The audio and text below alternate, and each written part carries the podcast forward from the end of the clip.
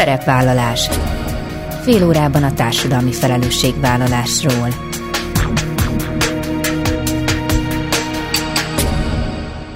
Jó napot kívánok! Bíró Bori köszönti Önöket! Adásainkban hétről hétre példákat hozunk arra, hogy egy-egy cég vagy intézmény, netán magánszemély, milyen formában, milyen eszközökkel járul hozzá anyagi gondok, társadalmi problémák orvoslásához, az életminőség javításához, a fenntartható fejlődéshez. Így módon is kifejezve, hogy felelősséget érez azért a környezetért, amelyben él és dolgozik. A rendszerváltó államokra, így Magyarországra is jellemző, hogy 1989 után rengeteg vállalkozó alapított céget. Míg ennek a nyugati országokban van egy folytonos mintázata, addig nálunk a baby boomhoz hasonlóan generációváltási boom következhet, hiszen akik annak idején 30-40 évesen alapítottak céget, az elkövetkező években egyszerre vonulnak nyugdíjba. Egy friss kutatás szerint a családi vállalkozások vezetőinek közel 2/3 semmilyen tervvel nem rendelkezik az utódlással kapcsolatban. Pálos Ildikó generációváltás szakértővel beszélgetek. Az adás második részében Katona Melinda szervezetfejlesztő lesz a vendégem. Őt arról kérdezem, hogy habár a digitalizáció divatos téma manapság, de többnyire leginkább a technikai oldaláról szoktunk beszélni, a szervezetiről kevésbé. Tehát arról, hogyan lehet felkészíteni a szervezetekben dolgozó embereket új technológiai vívmányok befogadására és alkalmazására, egy szóval a technológia megérkeztetésére. Ezek a mai témáink. Tartsanak velünk!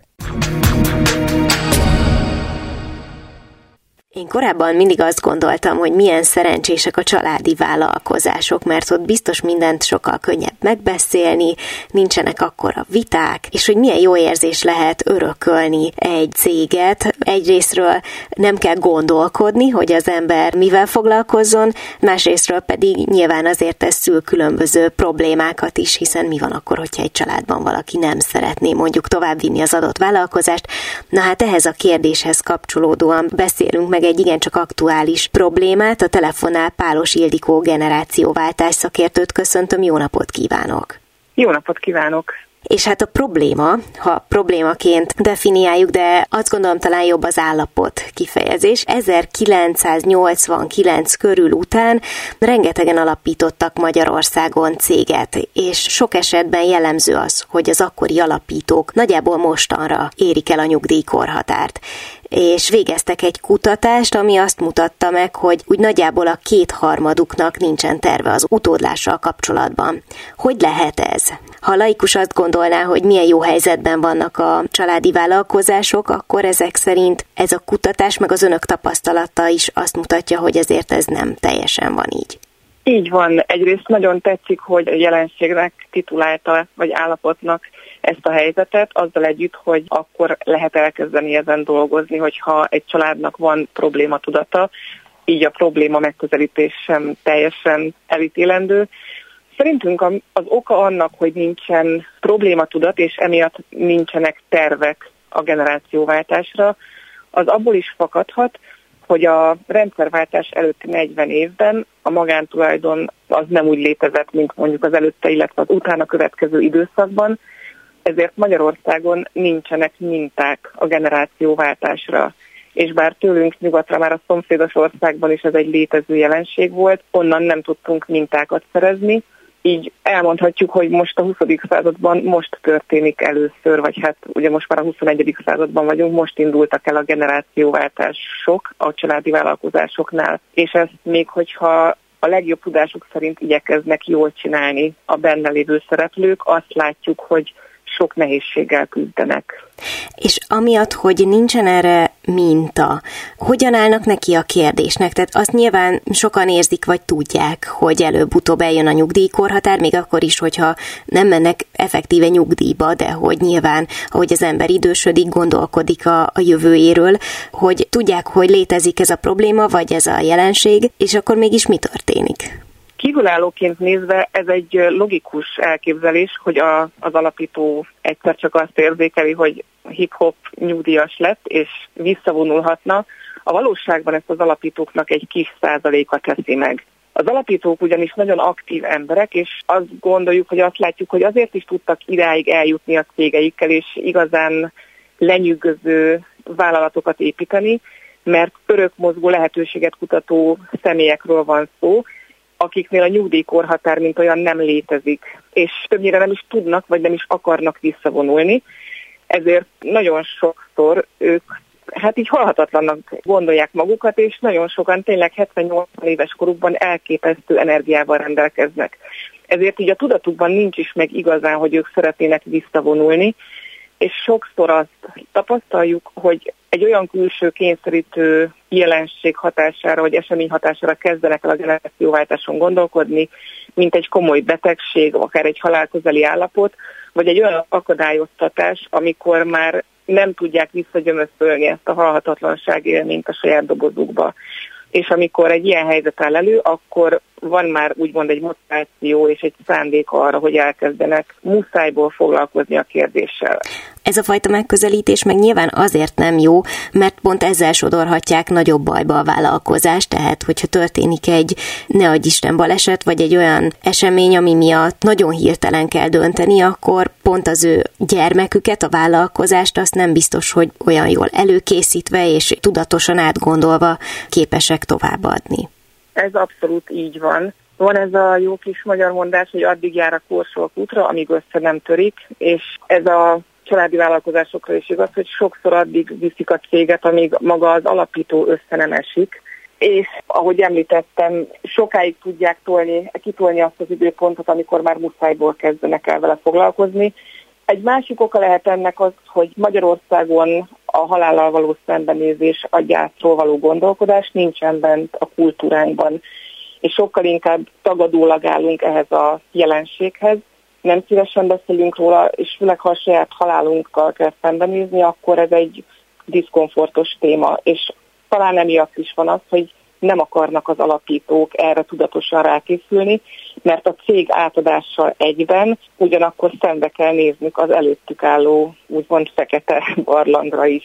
Hát ez valóban ilyen szempontból egy még összetettebb kérdés, viszont hogyha már valaki mondjuk odáig eljut, hogy segítséget kér, akkor szakemberként milyen javaslatot tudnak adni a cégalapítóknak, hogyan lehet sikeres a generációváltás?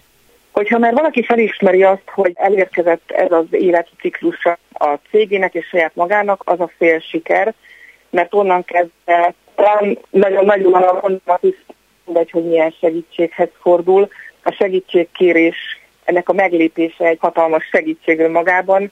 A kutatásunk alapján van, aki a könyvelőiben látja a megoldást, valaki a pénzügyi szakemberéhez fordul, valaki a jogász szálat fogja meg először. Ezek mind releváns lépések, és lényegében bármilyen ponton bele lehet lépni egy generációváltásba. Mi azt látjuk, hogy akkor tud igazán sikeresen vagy jó tempóban haladni egy generációváltás, hogyha ezek a szálak összeérnek, hogyha nem csak a szervezeti struktúráról gondolkodunk, nem csak a jogi részről, hanem az érzelmi részt is meg tudjuk fogni, ugyanis pont az érzelmekkel való nem foglalkozás akasztja el a másik két racionális szálnak a sikerét, a szervezeti és a jogi résznek a megvalósulását, átadását. Hát van olyan helyzet is, amikor mondjuk nem tud a családban öröklődni az adott vállalkozás. Olyankor lehet mégis valami biztatót javasolnia az alapítónak? Lehet, igen. A cég nagyságrendjétől is függ, hogy milyen lehetőségek vannak. Egy egyszemélyes, mondjuk autószerelő műhelynek az utód hiányában történő átadására más stratégiák vannak, mint mondjuk egy 800 milliós árbevételű és 300 főt foglalkoztató cégnél. Sokan nem tudják, hogy szét lehet választani egy cégnek a tulajdonlását és annak a cégvezetését. És sokszor látjuk azt, hogy mondjuk van utód a családon belül, de az nem tud, vagy nem akar, vagy esetleg nem alkalmas arra, hogy tovább vigye a céget. Ilyen esetben ő megtarthatja a céget, mint örökség, és ő tulajdonolhatja, és ilyenkor van lehetőség arra, hogy kívülről vegyen be a család, vagy hát végül is a család és a tulajdonosi kör egy ügyvezető igazgatót, akinek az a szakmája, hogy professzionális módon sinen tartsa a céget, vagy akár növekedési pályára állítsa. És vannak olyan helyzetek is, amikor vagy tényleg nincsen utód, vagy még a tulajdonosi szinten sem szeretne bent maradni a cégben. Ebben az esetben van lehetőség arra, hogy megfelelő átalakítással az alapító eladja a cégét egy befektetőnek. Akárhogy is alakul, talán pont amiatt, hogy egy családi vállalkozásban talán a szokásosnál még meghatározóbb a vezető, az alapító, pont emiatt kell azzal is foglalkozni, és ha jól tudom, erre is igyekeznek felhívni a figyelmet, hogy ha történik egy generációváltás, akkor az az adott cég alkalmazottjait is érinti. Velük is érdemes foglalkozni, mert nyilván hosszú évekig, évtizedekig valaki valamilyen metódusban, habitussal vezette a céget, biztos, hogy pontosan nem lesz ugyanolyan a következő.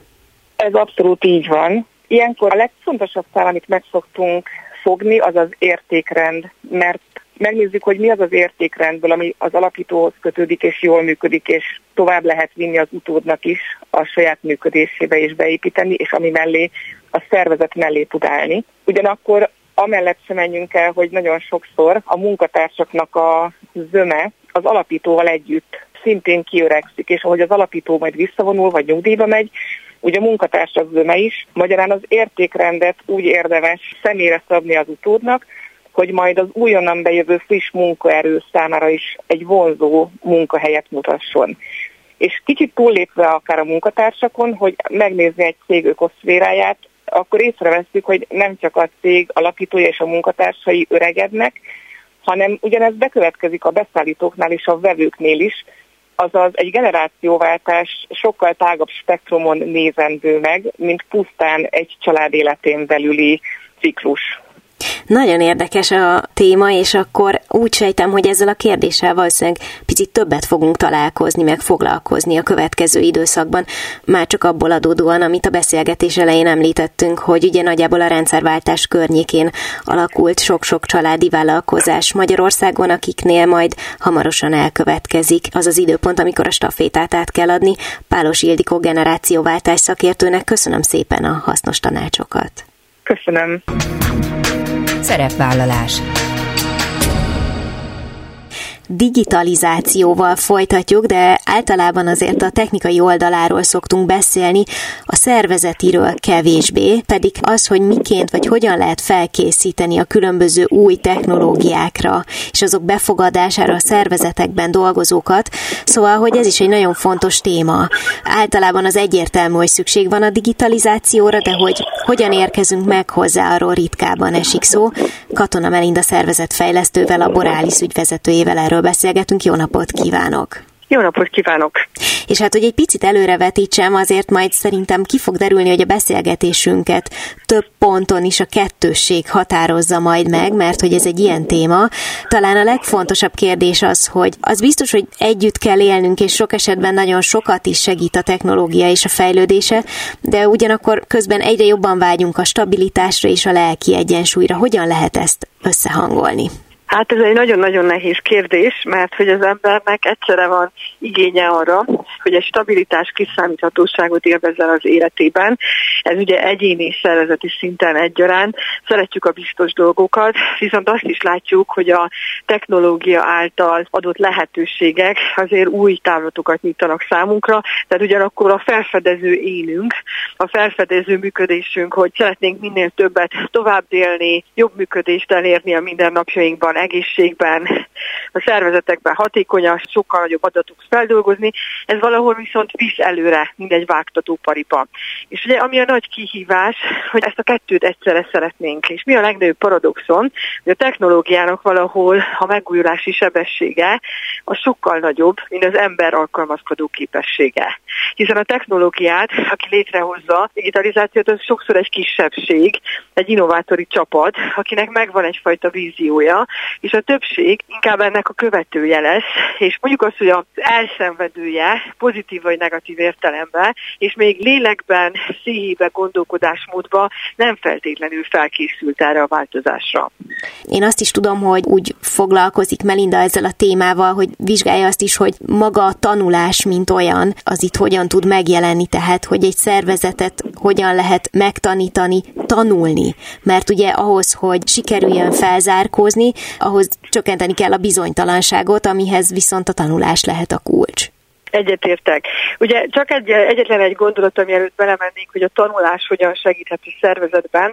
Csak azért idézném a Jim Collins, aki egy Harvardi Egyetem tanára volt, és több száz szervezetet vizsgált, hogy egy jó szervezetből mikor lesz kiváló, és azt is vizsgálta, hogy a technológiát hogyan alkalmazzák ezek a kiváló szervezetek. És az első megállapítás az volt, hogy a technológiát jól alkalmazó szervezetek nem ők az elsők, akik elkezdik mondjuk ész nélkül használni a technológiai vívmányokat, hanem gyakorlatilag követő üzemmódba, prudens módon megvizsgálják, hogy az ő jövőképüknek, szervezeti működésükhez, kultúrájukhoz melyek azok a technológiai gyorsítók, amik a legjobban illeszkednek és támogatják ennek a működését, utána ezt megtanulják ennek a használatát, és utána kezdik el integrálni. Tehát nem hogy divat alapján bármit is befogadnak, hanem előre elemeznek. És akkor valahol egy kicsit itt is térnék rá, hogy egy szervezet hogyan tudja önmagát megtanítani arra, hogy a technológiát, a digitalizációt ugye egyre jobban használjon. Az egyik technika az biztos az, hogy elemzek, íbben nézem azt, hogy mire van szükségem, és azt lefordítom praktikus intelligenciával a szervezet nyelvére, hogy ez számunkra a digitalizáció technológia azt jelenti, hogy bizonyos folyamatainkat innentől ilyen és ilyen módon fogjuk alkalmazni és működtetni. Erre úgy készítem fel a szervezetet, hogy olyan jellegű tudást teszek az eddig létező tudások mellé, mindázt is kritikus gondolkodás, nagymennyiségű adat, információ, feldolgozási képessége, és abból következtetéseknek a levonása. Olyan jellegű tudás, mint szupervizori szerep. A szupervizori szerep, ami azt jelenti, hogy nem adatokat táplálok be, mert nagyon sokszor ugye a szervezet nagy része adatok rögzítésében élte meg a digitalizáció hatását, hanem azt a képességet tanítom meg, hogy nagy mennyiségű adatot hogyan tud áttekinteni, értelmezni, megnézni azt, hogy mi az, ami helyes, ami helytelen, és milyen következtetéseket tud levonni belőle, illetve milyen beavatkozásokat kell tennie. Ugye, azért ezt lássuk be, alapvetően nem kis feladati ezt a tanulási görbét létrehozni, mert hogy azért a klasszikus iskolai rendszerünkben nagyon sokszor nem az elemzést tanuljuk, hanem a végrehajtást, és mondjuk azt a megtanultaknak a visszaadását nem feltétlenül az értelmezés az elsődleges kérdés. Hát ez mondjuk már a középiskolában gyökerezik gyakorlatilag. Így van. A jó hír az, hogy most már a modernebb egyetemek és a modernebb oktatási rendszerek, akik már felismerték ennek a szükségességét, abban egyre jobban nyitanak, és ezt a fajta gondolkodást már elkezdik ugye az iskola rendszerben is beépíteni, főként egyetemi szinten, hogy a gyerekek nem csak a munkavilágába találkozzanak első alkalommal arra, hogy olyan képességet várunk el tőlük, amit mondjuk az alapjait nem teremtettük meg. Viszont ezt várjuk be, hogy ez egy nagy paradigmaváltás, hiszen azért a legtöbb szervezetben a tudás az szakmai alapokra alapozódott, hogy a szakmai elvégzésén milyen jellegű tudást kell megszereznem, és annak tulajdonképpen a visszaellenőrzését várta, és annak a működtetését a szervezettel tőlem. De ezt a paradigmaváltást, ugye én azt szoktam, hogy egy majonéz technikával lehet tulajdonképpen valahol megvalósítani. Majonéz technika, ugye, aki kever majonézt, csak azt tudja, hogy ha egyszerre túl sok olajat rakunk bele, akkor nagyon kicsapja magát a majonéz, és össze fog futni. Ugye ez a szervezetben is, ez nagyon fontos, hogy ezt fokozatosan adagoljuk. Tehát egyszerre az a szervezet, ami mondjuk nagyon-nagyon messze volt a technológiai újításoktól, nem csak az újításokról, nem az, hogy ő létrehozza, hanem annak az alkalmazásáról, akkor hiába várjuk el, hogy egyik napról a másikra, akkor most holnaptól a szervezet képes lesz digitálisan gondolkodni, működni, értelmezni a dolgokat. Tehát ennek a szervezeti érettségét elsőre meg kell teremteni. Azt a fajta tudást, azt a fajta gondolkodásmódot, ahol az emberek ezt ismerősként is tapasztalják meg a digitalizációt kisebb mértékben a saját munkájukban, és fokozatosan növeljük ennek a dózisát, akár a tudásnak, akár a digitalizációs eszköztárunknak a használatát. Én a fokozatosság mellé még behoznám a biztonságot is, mert hogy az, hogy stabilitás legyen a szervezeten belül, az általában egy elég fontos szempont, és a digitális fejlettségnek is egy alapja, és érdemes lenne innen is megnéznünk ezt a kérdést, hogy azzal a frusztrációval mit lehet kezdeni, hogy ugye halad a technológia, és közben nem szeretnénk azt érezni, hogy folyamatosan le vagyunk maradva, hogy meg tudjunk felelni. Itt miként tud egy szervezet ügyesen lavírozni? Hát én azt gondolom, hogy egyik fontos történet, hogy kevésbé a megfelelést választja, mert ugye inkább befele figyel. És ez nagyon furcsán hangozhat, hogy miért befele kell figyelni, és nem az, hogy úristen a versenytársaim éppen mit csinálnak, mert mindez az energia, amit kifele töltünk, hogy a versenytársakat figyeljük, az a saját magunk tapasztalásaitól, tanulásától és tudatosságunknak a megszerzésétől veszi el az energiát. Ez most nem azzal azt akarom mondani, hogy egyáltalán ne figyeljünk a piacra, picit zoomautoljunk, nézzünk ki, hogy mi történik, mik azok a technológiai irányok, mik azok a piaci trendek, amik ránk hatnak. Utána jöjjünk befele, és nézzük meg, hogy a saját jövőképünk, stratégiánk, szervezeti kultúránkban mi most hol vagyunk, tehát szembe kell nézni a kemény tényekkel és a valósággal, és ahhoz élesszük hozzá azokat a léptéket és gyorsaságot, és erről kommunikáljunk a szervezetben. A szervezetben azt fog stabilitást okozni, ha azt érzik, hogy a vezetésnek erre van egy szolid terve. Az embereknek a biztonságot az adja, hogy van egy tervünk. Lépésről lépésre, első hullámba, második hullámba, harmadik lépésre, hogyan fogunk mi oda megérkezni, és ahhoz milyen támogatás, segítséget kapunk a szervezettől, nekünk ezzel mi a dolgunk, mit várnak el tőlünk, és mi az azon lépték, mi fog történni holnap-holnap után velünk, hogy a kompetenciáink, a képességeink, azok megérkezzenek arra a szintre, amit a digitális működésünk elvár tőlünk és a szervezettől. És hogyha van egy ilyen terv, és erről rendszeres kommunikáció és egyeztetés, az egyfajta stabilitást és megnyugvási pontot, hogy nem holnapra kell mindenkinek zenének válnia. Tehát ugye ezt is, mint minden mást, a szervezetben el kell tudni, mondjuk nem jó szó, de eladni mégis ennek a változását, megérkeztetni a csapaton belül, hogy miért fontos, mi van akkor, ha nem változtatunk. Hogyha nem haladunk a technológiával, milyen következményei lesznek, hogy fog ránk hatni a szervezet, mit tehetünk ma, mit teszünk holnap után. Tehát ennek a fokozatosságát, a tudatosságát, a tervezettségét, erről nagyon sokat kell beszélni, illetve még a stabilitáshoz egy dolog, hogy szociológiai biztonság oldalról, hogy az aggodalmakat, ami felmerül a csapatra, azt vegyük komolyan.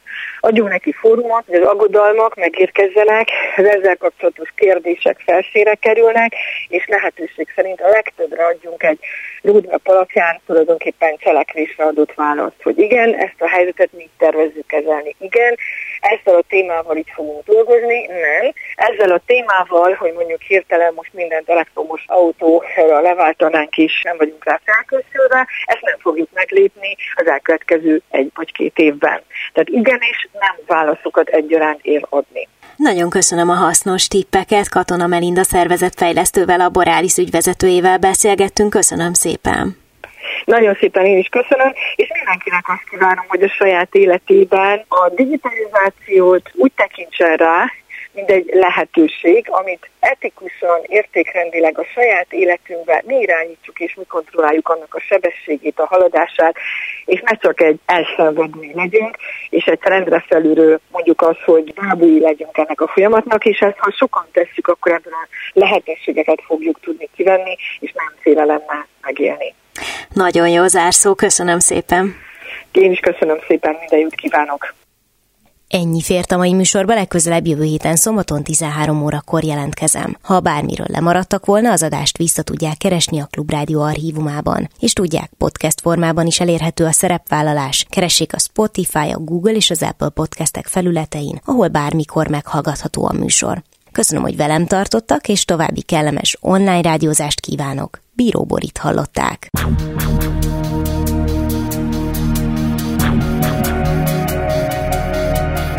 A Szerepvállalás című műsorunkat hallották.